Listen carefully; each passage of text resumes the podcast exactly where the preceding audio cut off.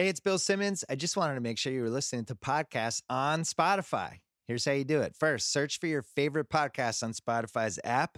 They have a library of over seven hundred fifty thousand podcasts at this point. So let's say you're searching for the Bill Simmons podcast or the Rewatchables or the Dave Chang Show or Binge Mode or the Ringer N F L Show. Once you find them, click on the follow button. That's how you subscribe. Then click on those letters near the top of the app that say podcasts. You can't miss it. All the podcasts you're following will pop up, separated by episodes, downloads, and shows. Wait, it gets better. On Spotify, you can adjust the speed of the pods to seven different speeds. zero point five times is the slowest. I actually sound drunk at zero point five. Listen to this. Today's episode of the Bill Simmons podcast on the Ringer Podcast Network. Yeah, you can get drunk Bill. You can also do zero point eight times, one point two times, which is my favorite. Everyone sounds like they had a good cup of coffee. You can do one point five times. You can do two times. And if you're completely insane, you can do three times. Here's what that sounds like. Why would you do that? I think that's how we communicate with aliens. Anyway, Spotify's app connects directly to many of the best automobiles in the world. It even has a CarPlay feature that's pretty cool. It's really, really good. Best of all, it's free. Download Spotify on any device, and you are good to go. Look, I don't want to app shame you, but you should actually be embarrassed if you're not listening to podcasts on Spotify. And if you don't believe me, listen to Drunk Bill at zero point five speed. Today's episode of the Bill Simmons podcast. Tell him, Drunk Bill, the Bill Simmons podcast. Listen on Spotify.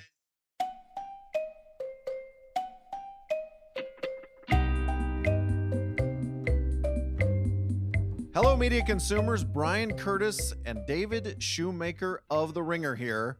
We got lots and lots of great stuff to get to today. We're going to nominate the second class of malefactors into the Coronavirus Corporate Hall of Shame. We're going to explore what the presidential campaign could possibly look like in the grip of this pandemic.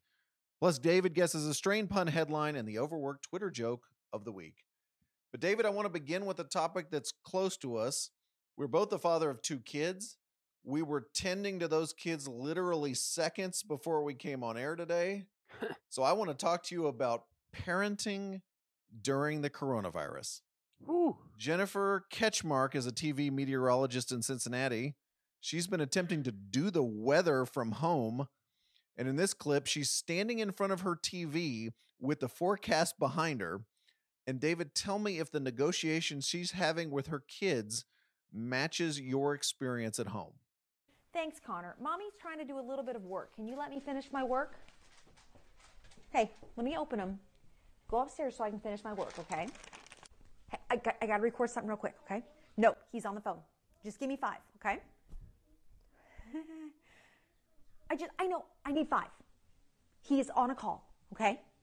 You cannot, you cannot talk to Daddy right now. Give me a second, guys, okay? Go upstairs. Three.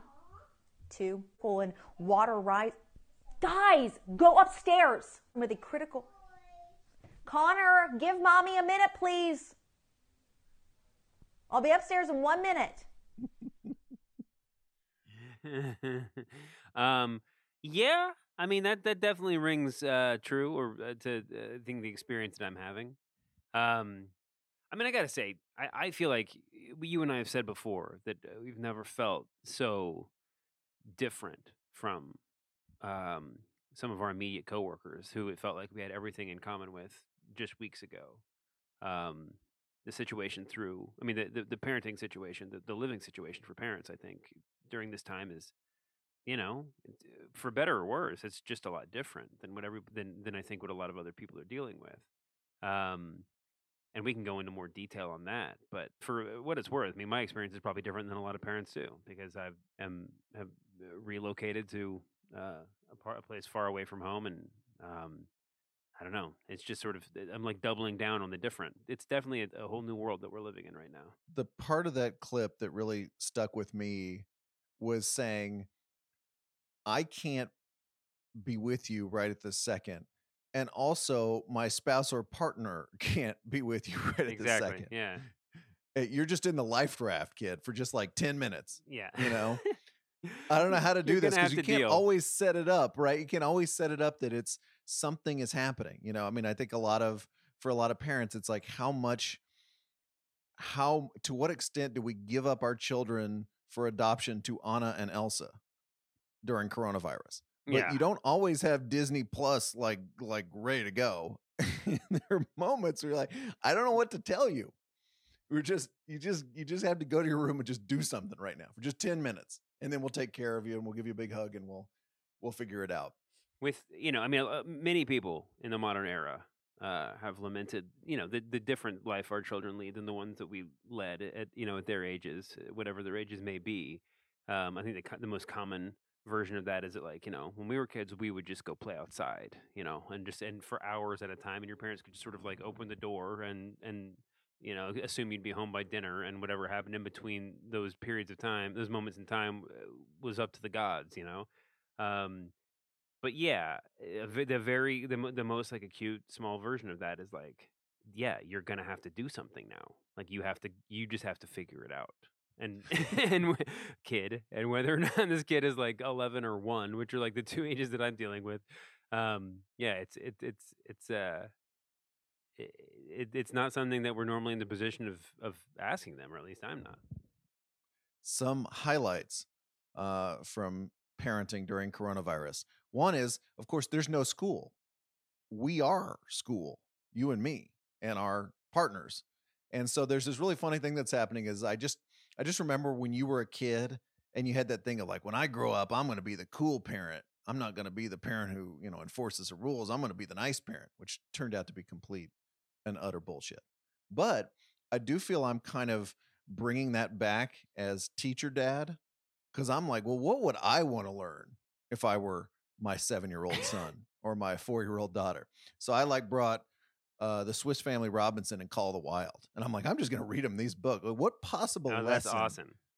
could be better than me reading these books? Or I think I even said this on the pod the other day. We had we got a globe. My son got a globe for his birthday.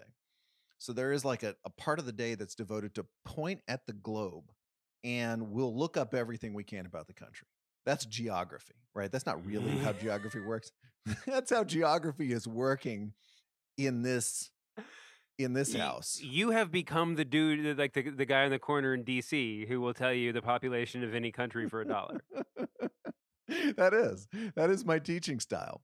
The other thing I love about this, and I think you have your own version of this, but is technology in school and the way these school districts have scrambled to try to teach kids remotely. Mm-hmm. Um, my son is seven. Again, my daughter's four, so it's a little bit different for them. But, but my seven-year-old son, who's in first grade, has a Zoom call with all of his classmates on Thursdays. Right? You've read all these articles about how the whole world has become a Zoom call in uh-huh. the age of coronavirus. This is literally the, the case even for a seven-year-old in the afternoon. And can you imagine twenty odd kids on a Zoom call? We can, we can barely get this podcast coordinated with like four of us. Oh my God. Imagine that. And it's just this like, you know, Hollywood squares from hell of these little kids who are, of course, Are are just are just they just want to scream even when they're in their classroom setting. Now imagine they're all at home. They've commandeered mommy or daddy's phone, and they see their teacher for the first time all week or the second time all week, and they just go wild. It's pretty incredible. What is this like on on your end, school? Um, well, our eleven year old is uh.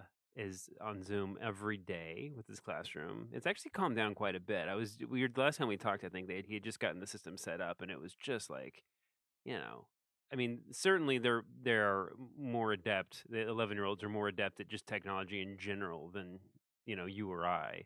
Um, it it it did seem a good bit more chaotic than like our Spotify onboarding, but it went a lot more quickly, I think. So, um, and now, and now, yeah, I mean, it's, it's a lot of long distance learning. I mean, listen, there's, I think we have spent, um, a fair bit of time sort of imagining a future without classrooms, uh, both practically and just sort of, I mean, you know, what, what would our kids' life be like if this was their entire life? And just like, you know, how much longer, I mean, until this is actually everyone's reality, not just homeschoolers or whatever.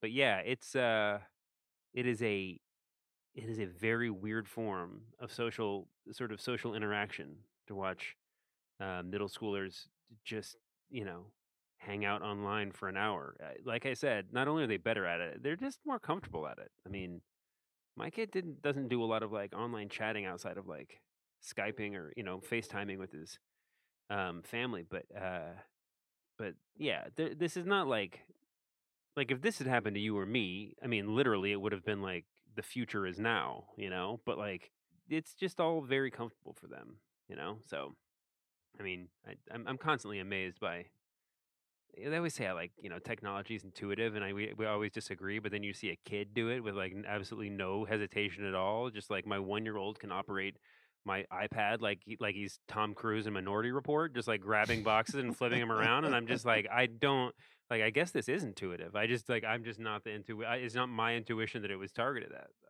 Now, your son's eleven. Are uh-huh. you struggling like I am to explain coronavirus to him?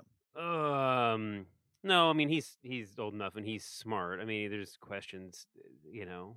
I think on the front end, his mom and I were a little bit, had a little bit of trepidation about how much to tell and whatever else. But at this point, I think everyone's, you know, uh, I think he's just about as clear as anybody as we are. So, um, you know, there's still some, there's, there's, there's still some, you know, difficulty, but I think that, I don't know, I think the broad strokes of it are, uh, are pretty self-evident, you know, there's not a lot of the, the, the horror, you know, is, is, uh, I think fairly manageable for him, but more importantly than that, I mean, he's experiencing his own version of it just by being, you know, kind of sequestered this whole time. Yeah, I think rules make a lot of sense to kids. So when you say, okay, we need you to stay six to ten feet away from people, they go, okay, that's just another rule. You're always giving me rules about what to do. So now we have this new set of rules. And mm. I, and I think that makes sense. I found, you know, again, I'm in a little bit of the younger tier there from you, but just it's hard to have like the television on, you know? I mean, I don't honestly don't know if the number one hundred thousand people makes sense to my son at all. Yeah. As the number of people that we think are going to die as part of this pandemic. But, you know, I don't want to, at this moment in time, try to explain that. And I don't even want to, I don't, I don't even want to take a shot at that. Yes. You know, so it's kind of, I think, all about rules. I'll tell you what the hardest part is. Our, his grandparents, my in-laws, are near us.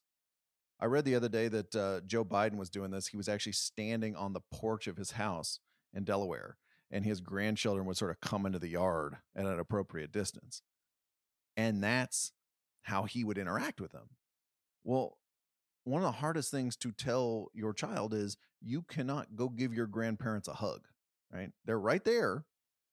Um, you don't think you're sick. You don't seem sick. But you might be in some way, and if you just go give them a hug, you might make them sick. So you can't do that. I think I quick, very quickly revert back to your kids understand rules point on this. I mean, I think I feel like I'm not going to call anybody a bad parent or grandparent. It's certainly not an esteemed presidential candidate, but uh, I feel like you can't see grandpa is a lot easier for everyone to handle than like you can stand twelve feet from grandpa. It's true, but we've we've at least, you know, doing the twelve feet thing just so you don't have completely cut everybody off, right? Yeah. And it's hard, right? It's hard to say the the way they express affection for you and that you express affection for them is a bad thing at this moment in time. Hopefully in a couple months it won't be anymore, or it'll at least be some in some manageable form. But imagine that a hug is the worst thing you can do right now. We'll hug you all day, all day long, but you can't do that anymore. The um The professional part of this has been challenging, I think. And I guess this is probably the time to have some disclaimers. David David and I are privileged. We have great jobs. We're oh, lucky yeah. to have jobs we can do from home, right? We're not we're not wanting for money or insurance or anything like so many people in this country are.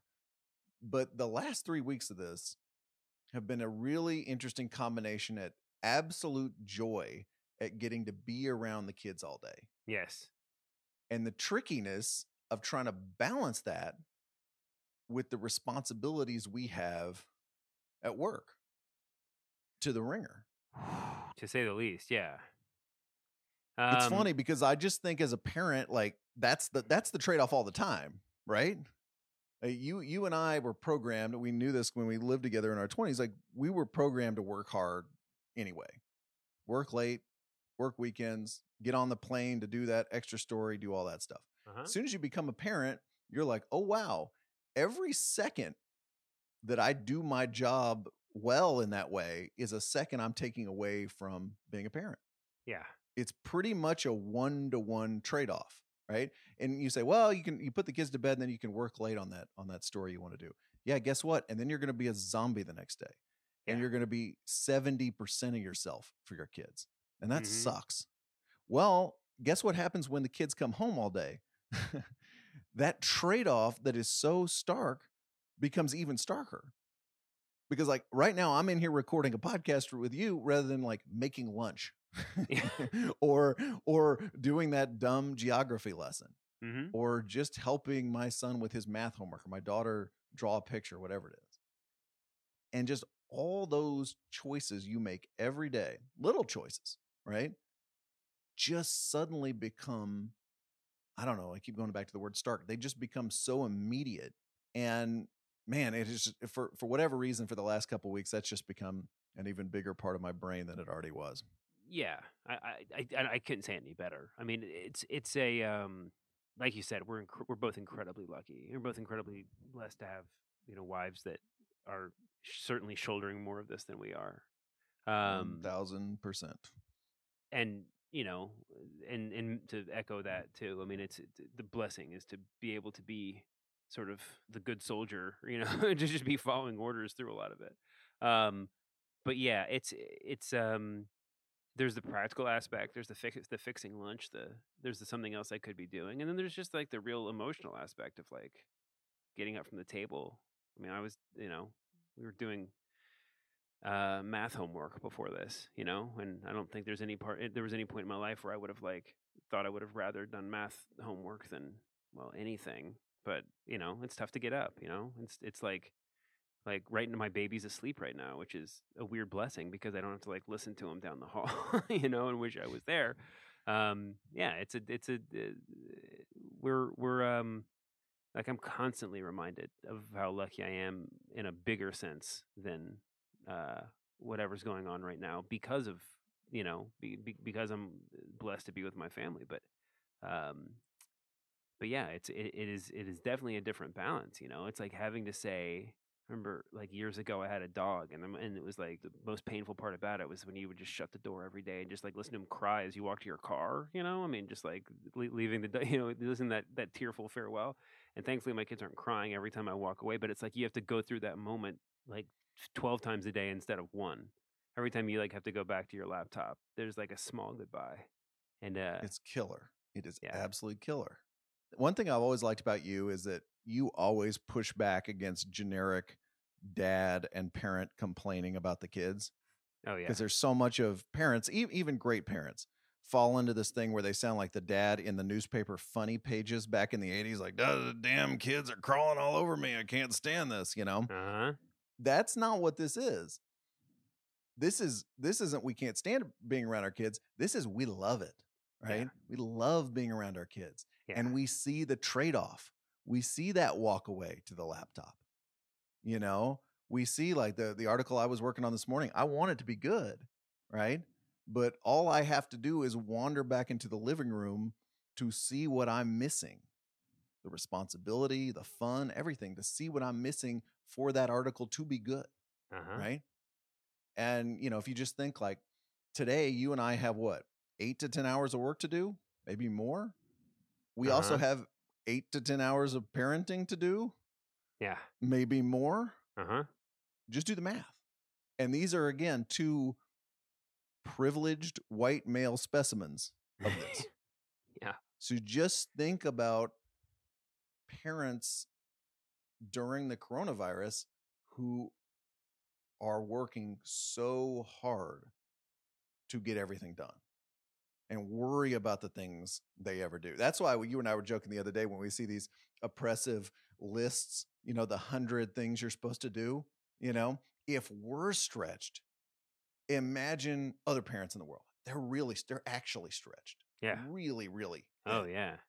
By the way, the cousin of these are those Facebook posts that people now put up about all the arts and crafts and like the giant vegetable garden they planted with their kids today.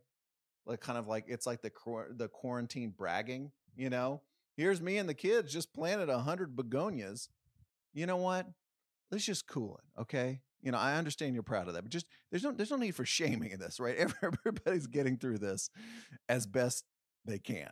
Yeah. And you just, I mean, it's just one of those moments where I'm always like, just think of people that aren't as privileged as we are. Uh-huh. Like, what is this like for them, right? They're, they're not at loose ends because they just need a book to read or something like that. They don't have any time at all. Uh, yeah, that's totally right. Um, we have done our fair share of kind of pointing and laughing at the Instagram bragging uh, that you were just mentioning. It, people kind of rehashing their own um, curriculum online. And yeah, the begonias, my God, the begonias. But it's um, it's a, it's a, uh, I don't know. I, uh, I often wonder where people find time to do a lot of things. I'm actually kind of impressed by the fact that you can kind of taskmaster your kids through with some whole homemade curriculum, create the curriculum, and then have time to post about it online. But um, you know, I, it's uh, so I mean, there, but the, the vast majority of people don't wouldn't have time to even begin on that, like you were just saying. And I don't even know how to. I mean. Put into words what what I think most people are probably going through. It's a it's a uh, it's an amazing privilege, but it's it's uh, just the I mean by far the biggest shift that any of us are dealing with right now. Let's end this segment with something that everyone, kids or no, can appreciate, which is bagging on Ivanka Trump. Oh yeah, whew. Ivanka Trump is the mother of three children. Um, not to minimize that experience at all, but she told Yahoo Finance that her experience during the quarantine was like, quote, pretty much every parent around the country. Every parent around the country. Turns out every parent has been doing this. In the evenings where um, normally we would have had a work-related commitment or or something else, um, a school function, whatever it is, I've I've been trying to use it to expand my own mind and explore things I normally wouldn't have prioritized. So I've got a Coursera free course going in Greek and Roman mythology. So I'm rereading the Odyssey. um, started to learn to play the guitar, and now I'm really working on it. What? Oh. how how do you have more time? Yeah. I mean, I guess like she's not talking about raising kids. She's talking about the life of someone who never spends time with their kids when they're not taking Instagram photos. I mean, that's just, and how much must you hate your significant other that like, as soon as you're able to like put your kids to bed, your, your, the first priority is like, let me go do something by myself. I don't know. Yeah. I think let them study Greek is really the let them eat cake of our time. Let them read Greek. Yes. Let them read Greek. Thanks, Ivanka. David, it's time for the Overworked Twitter Joke of the Week, where we Thank celebrate goodness. a gag that was so obvious that all of media Twitter made it at exactly the same time. Send your nominees to at the Pressbox Pod. David, I guess Rob Gronkowski won some kind of championship belt. Yeah, the twenty-four seven championship. The twenty-four seven championship at WrestleMania last night. It was an overworked Twitter joke to write, so I guess Gronk can win a championship without Tom Brady. Thanks to Mike from C T. David, as states scramble for coronavirus supplies that have not been issued by the feds, we saw this tweet. California Governor Gavin Newsom is building a consortium of states to buy personal protective equipment in bulk rather than compete against each other and drive up prices. A, a consortium of states. It was an overworked Twitter joke to write, so we're going to create, hear me out, a united group of states here in America. What a concept. Thanks to Steve Seideman and Josh Peterson. And finally, David, we've had a hearty laugh at the way celebrities like Ivanka have been dragged into the pandemic, often in the form of a P S A about washing your hands. Well, this tweet from March twenty-ninth is one of my faves. The Sky News feed tweeted the following. Kate Winslet starred in the film Contagion about a hypothetical virus outbreak and gives tips on how to keep safe during the coronavirus pandemic. So Kate Winslet was in Contagion. Therefore, we ought to listen to her about how to stay safe. That that is the the, the final evolutionary phase of I'm not a doctor, but I play one on T V.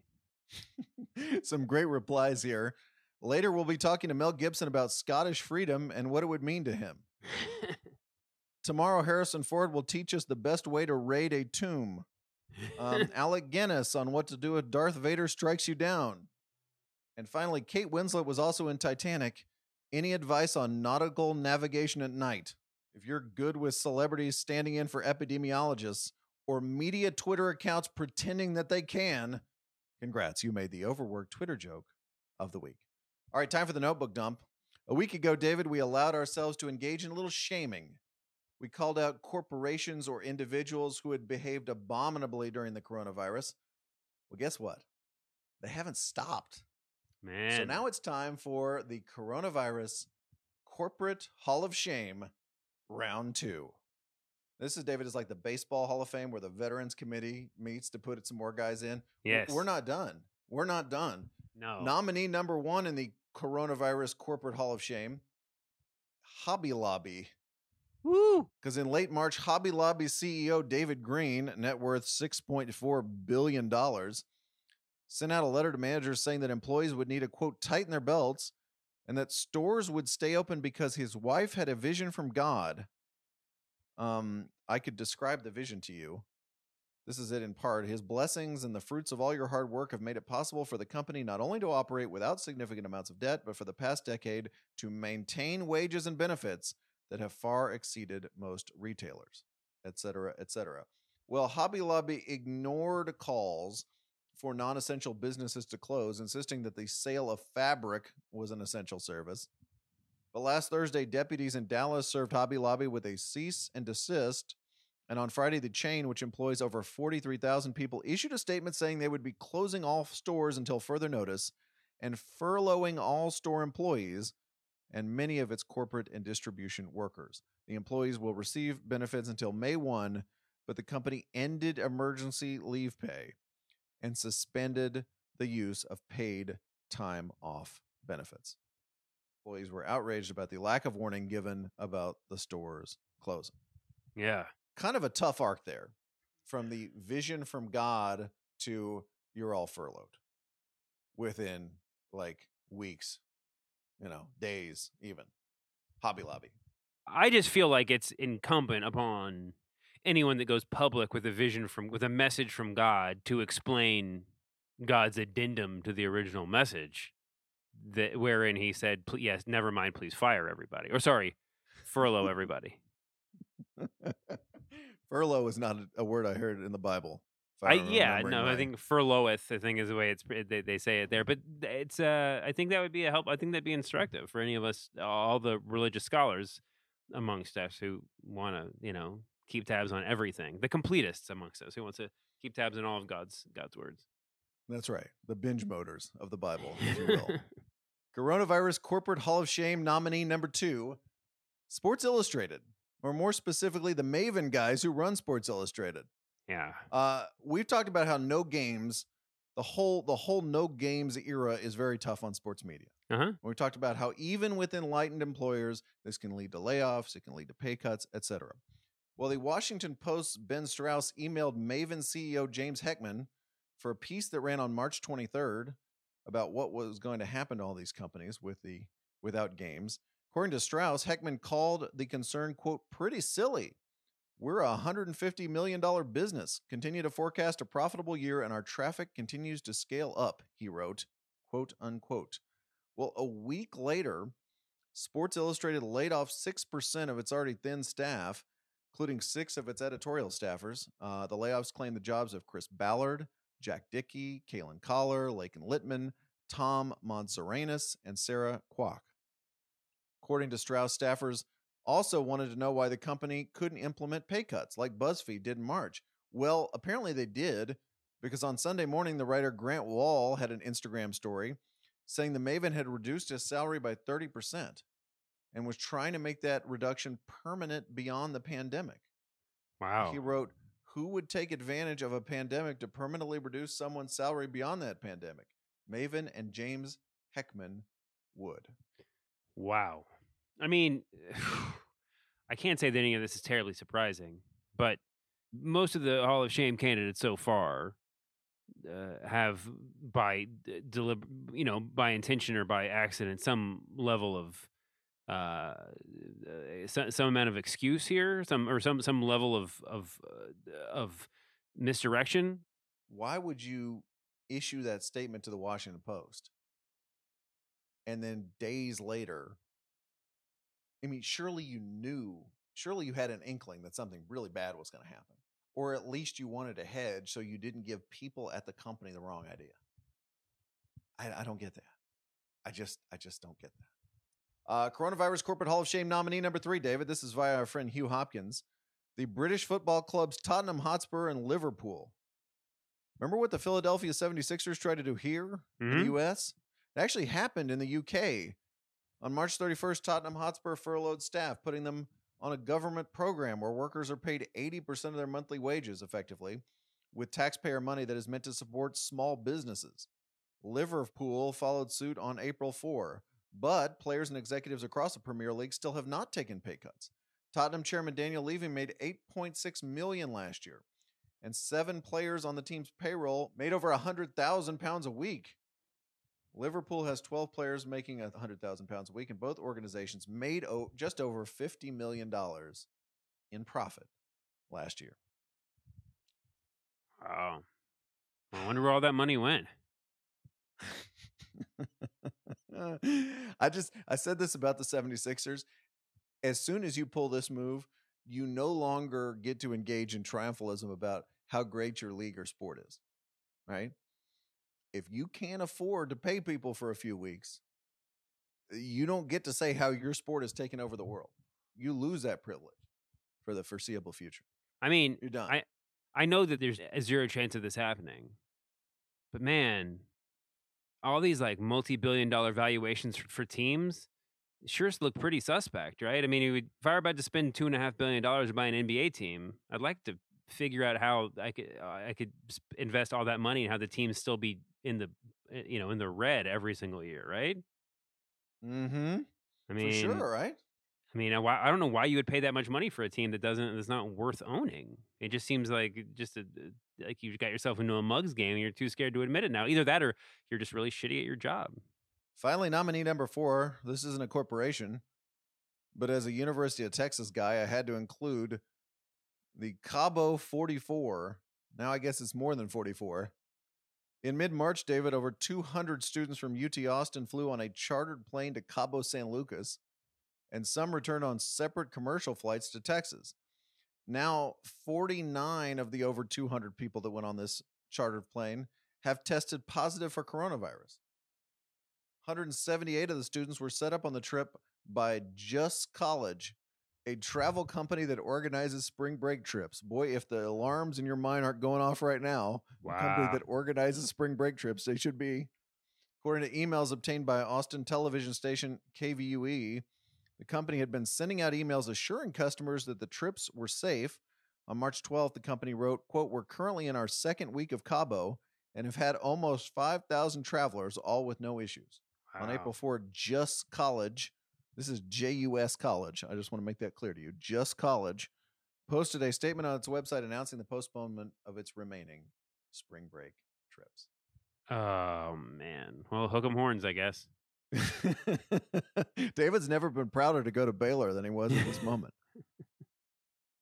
Corporate Hall of Shame. Baylor to Baylor to their great credit, canceled college. I mean, canceled you know in-person classes the moment everybody else did. All the other universities did. Maybe a little bit on the early side, and uh, and as far as I can tell, did not rely on um, faith over fear to uh, or, or any other means of uh, godly healing to get them through the situation at all. Topic number three, David. Today, what will the election look like? I've read a bunch of pieces scattered around the internet over the last couple of days asking this question. How are we going to have Biden versus Trump in November? Yeah. With the pandemic we're all locked in right now. The first big piece of news last Thursday is that the Democrats have already delayed their convention in Milwaukee from July uh-huh. until August seventeenth. They were planning to do a convention, then take a big breath for the Summer Olympics. And then the Republicans were going to do their convention. Now they're back to back in August. This was all precipitated by Biden, the likely nominee, doing a remote interview with Jimmy Fallon, not Chuck Todd, Jimmy Fallon, on April first. Listen up. It's going to depend on what kind of action is taken between now and the middle of the summer to change this curve as to what's going to happen going into the fall.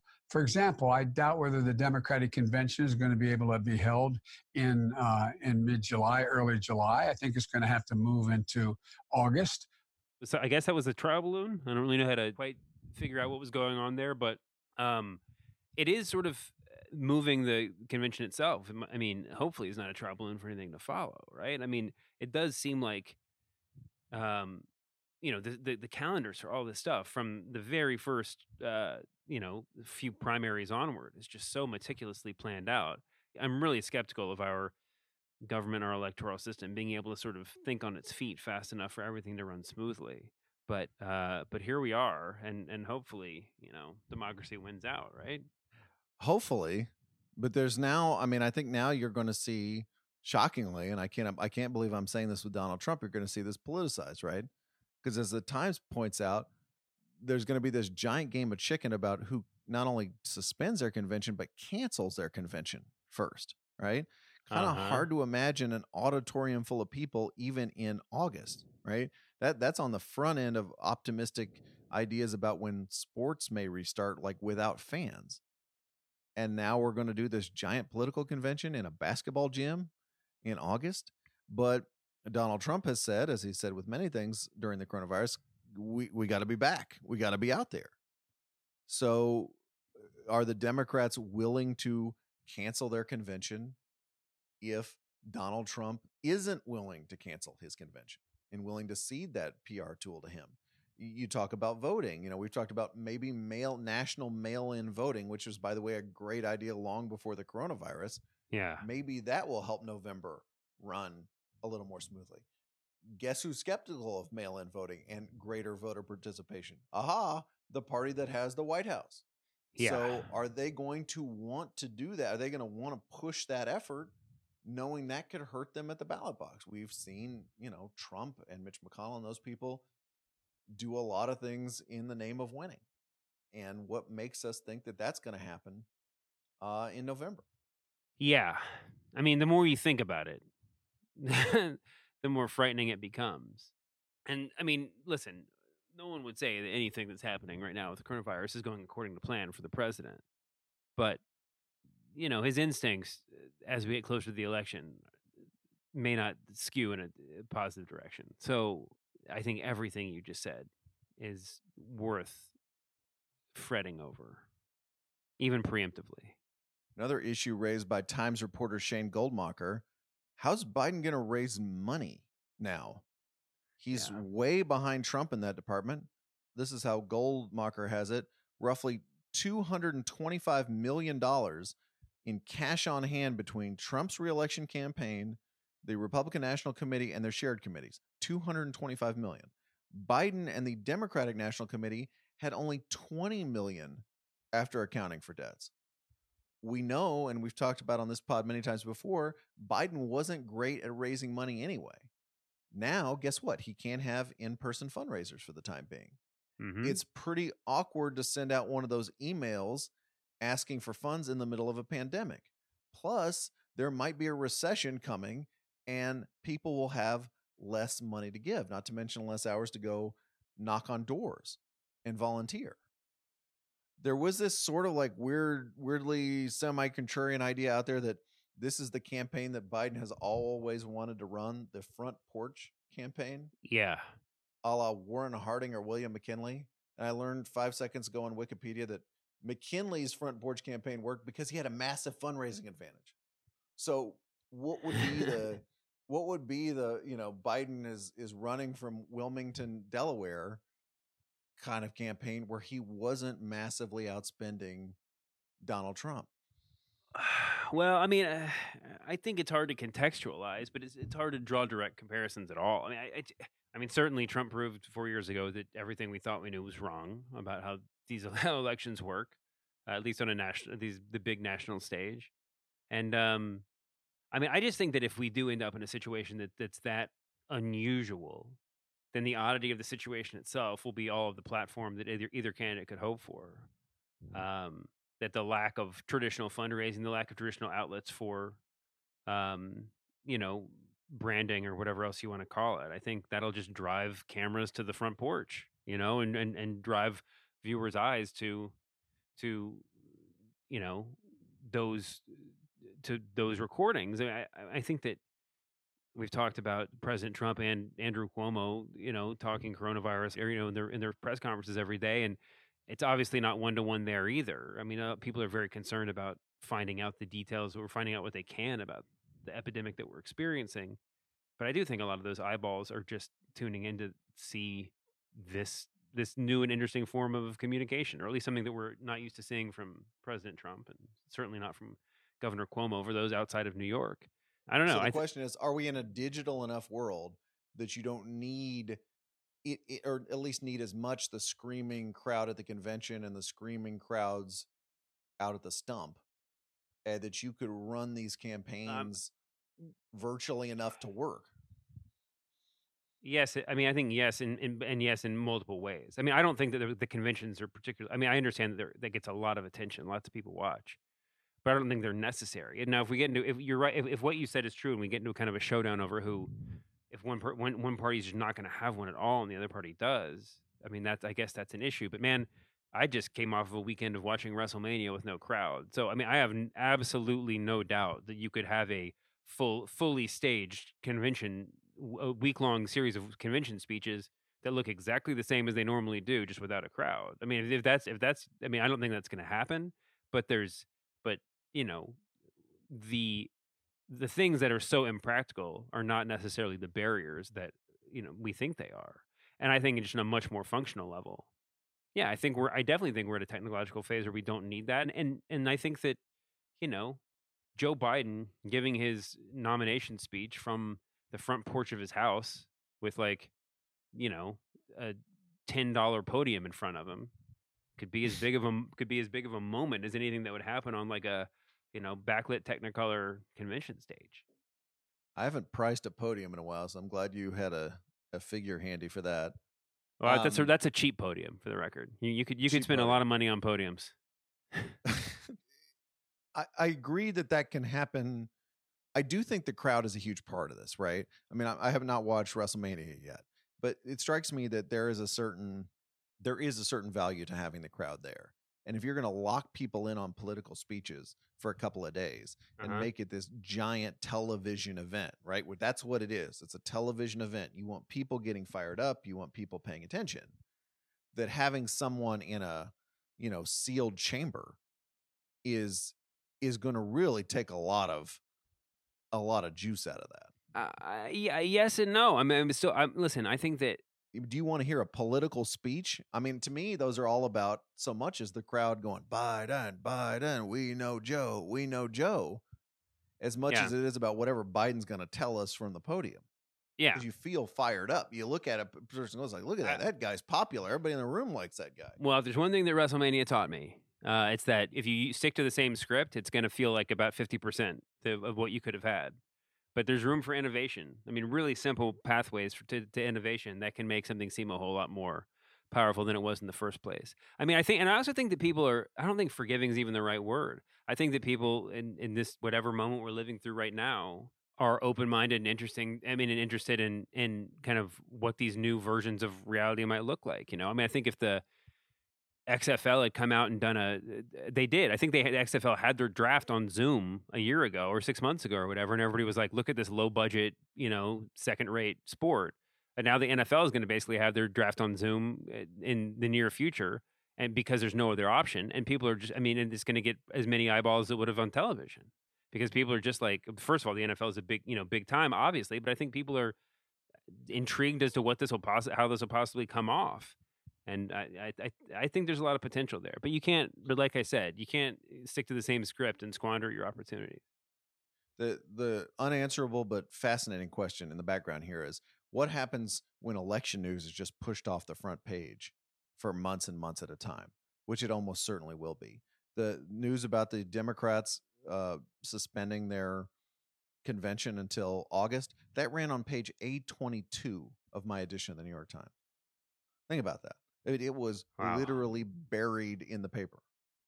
because it's not one of the top news stories right now. And so I think that's the other question here. Let's let's concede that, you know, either a virtual campaign happens or we somehow cobble together stump speeches and conventions in a in a semi-normal way by the fall. W- what's the effect of just not thinking really about the presidential campaign for, let's say, the next three or four months? You know, almost, it's almost like we have a British style campaign where you have that tiny window where everybody's actually locked in and campaigning. Yeah. Right. I mean, of course, but even that doesn't really work because we see Trump every day, you know, and Trump is out here giving things, so for better or worse for him. And I think it's probably a combination of those things, a lot of worse, but there's probably some better too.